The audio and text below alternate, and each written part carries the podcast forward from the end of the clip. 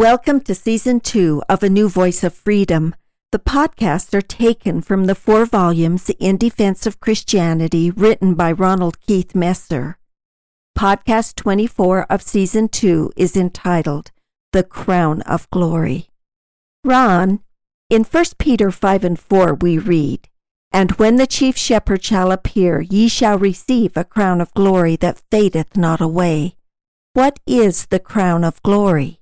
To answer that question, we must begin with the question What is man? Please read Psalms 8 3 through 9. When I consider thy heavens, the work of thy fingers, the moon and the stars which thou hast ordained, what is man that thou art mindful of him, and the Son of Man that thou visitest him? For thou hast made him a little lower than the angels, and hast crowned him with glory and honor. Thou madest him to have dominion over the works of thy hands. Thou hast put all things under his feet, all sheep and oxen, yea, and the beasts of the field, the fowl of the air, and the fish of the sea, and whatsoever passeth through the path of the seas. O Lord, our Lord, how excellent is thy name in all the earth. We understand from the words of Paul that King David is speaking of our Savior. But now we see not yet all things put under him, but we see Jesus, who was made a little lower than the angels for the suffering of death, crowned with glory and honor, that he, by the grace of God, should taste death for every man. It is no coincidence that the same things were said by the Lord about the creation of man.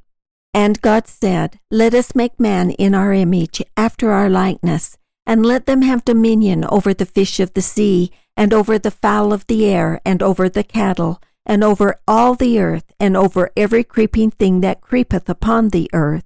So God created man in his own image. In the image of God created he him, male and female created he them. And God blessed them, and God said unto them, Be fruitful, and multiply, and replenish the earth, and subdue it, and have dominion over the fish of the sea, and over the fowl of the air, and over every living thing that moveth upon the earth. Genesis 1 26 through 28.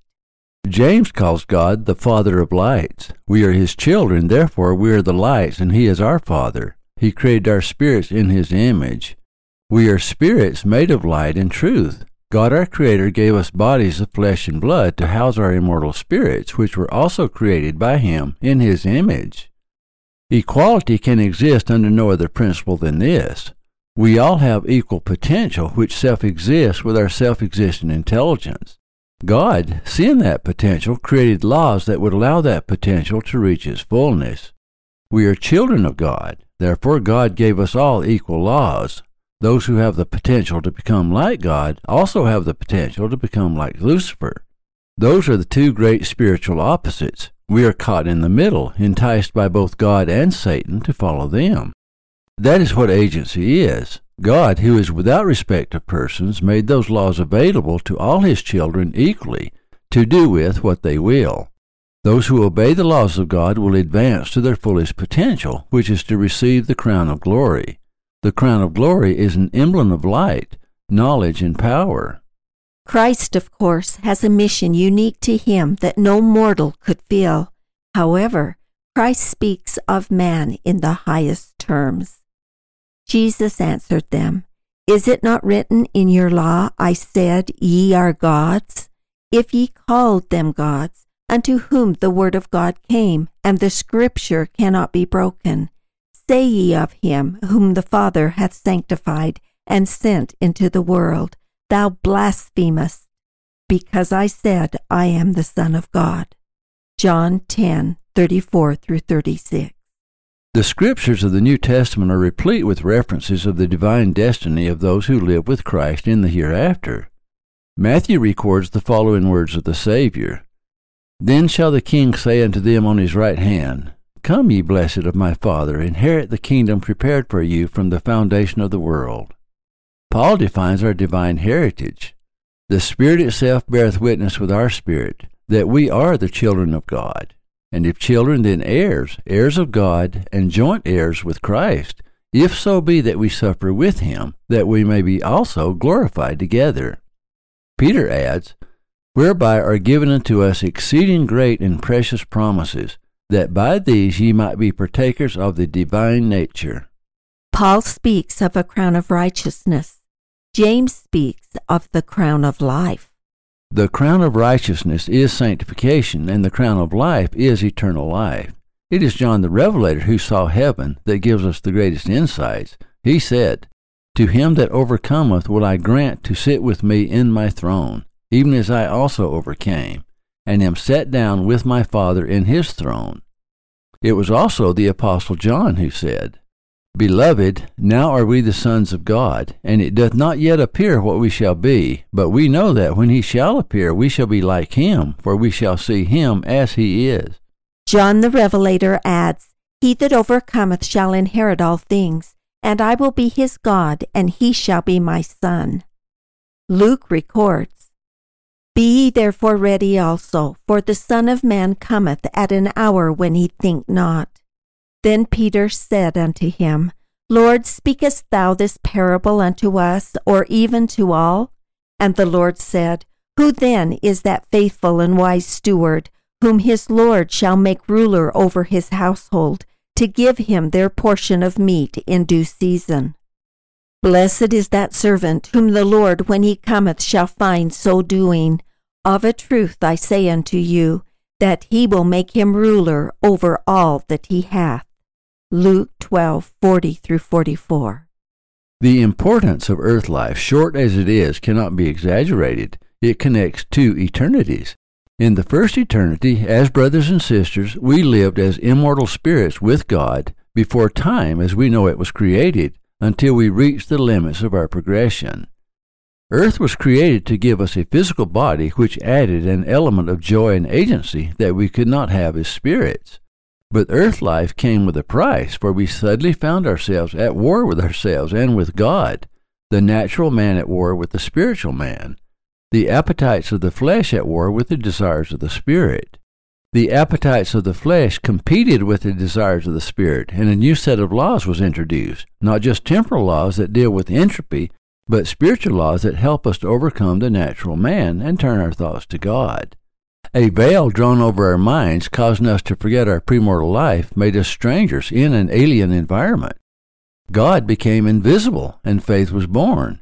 In heaven, as spirits, we heard the voice of God as familiar as our own, but on earth we must learn to listen to the silent whisper of the still small voice in a cacophonous world. Earth prepares us for the second eternity. In heaven, we rejected Lucifer's diabolical plan and chose to follow Christ. He offered to be our Savior and Redeemer if we would come to earth to continue our progression.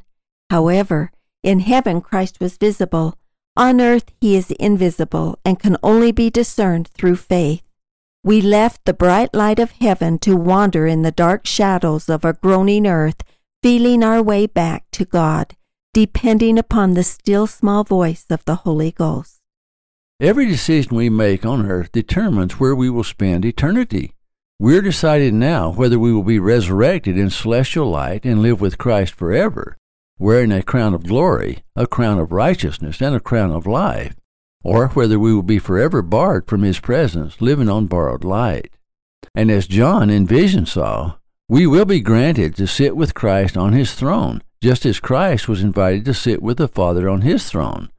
Speaking of those who sit with Christ on his throne, John the Revelator saw the following And round about the throne were four and twenty seats, and upon the seats I saw four and twenty elders sitting clothed in white raiment, and they had on their heads crowns of gold. If one examines the imagery surrounding those who live with God, one can only arrive at the conclusion that they also become gods. Isaiah said the righteous are a crown of glory in the hand of the Lord, and a royal diadem in the hand of thy God.